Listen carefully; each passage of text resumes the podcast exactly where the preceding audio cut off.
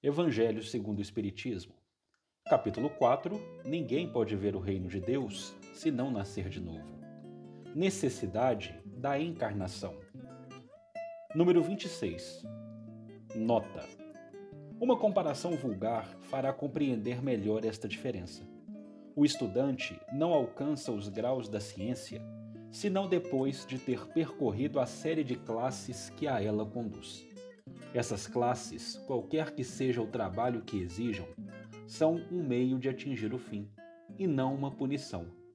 O estudante laborioso abrevia a caminhada e nela encontra menos espinhos.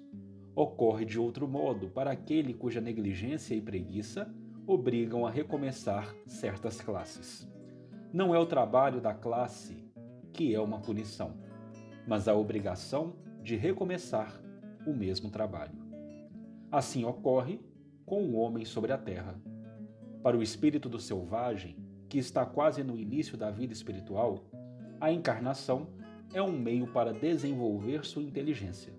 Mas para o homem esclarecido, no qual o senso moral está amplamente desenvolvido e que é obrigado a recomeçar as etapas de uma vida corporal plena de angústias, enquanto que poderia já ter alcançado o objetivo, é um castigo pela necessidade em que se encontra de prolongar sua demora nos mundos inferiores e infelizes. Aquele, ao contrário, que trabalha ativamente pelo seu progresso moral, pode não somente abreviar a duração da encarnação material, mas vencer, de uma só vez, os degraus intermediários que o separam dos mundos superiores. Os espíritos não poderiam se encarnar senão uma vez sobre o mesmo globo e cumprir suas diferentes existências em esferas diferentes? Essa opinião só seria admissível se todos os homens estivessem sobre a Terra no mesmo nível intelectual e moral. As diferenças que existem entre eles, desde o selvagem ao homem civilizado, mostram os degraus que são chamados a vencer. A encarnação, aliás, deve ter um fim útil.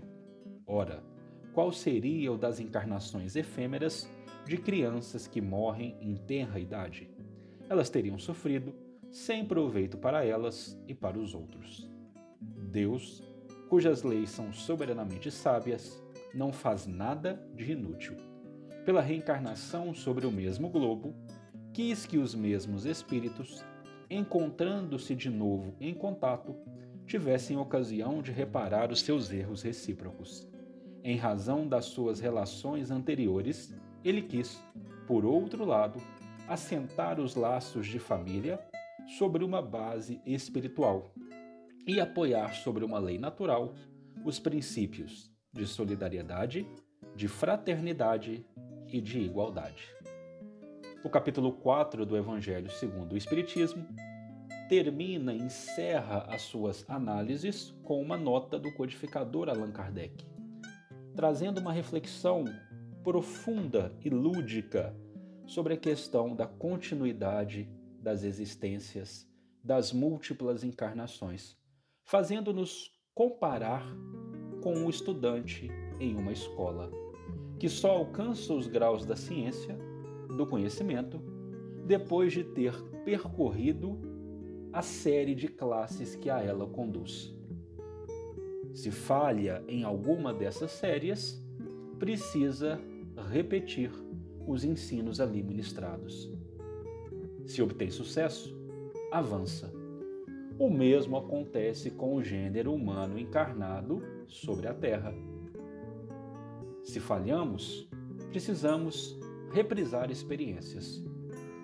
Quando obtemos êxito, avançamos para novas provas, ficando então adstritos a novos crescimentos.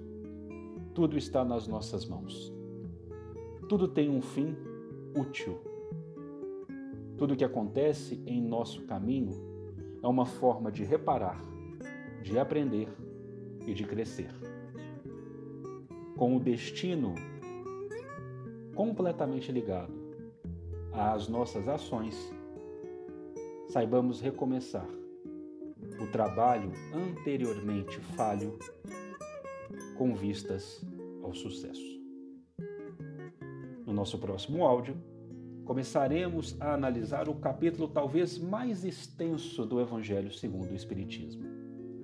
Bem-aventurados os aflitos, onde compreenderemos as nossas dores, os nossos sofrimentos, as nossas angústias, mas acima de tudo, iremos entender a forma de construir um caminho mais iluminado.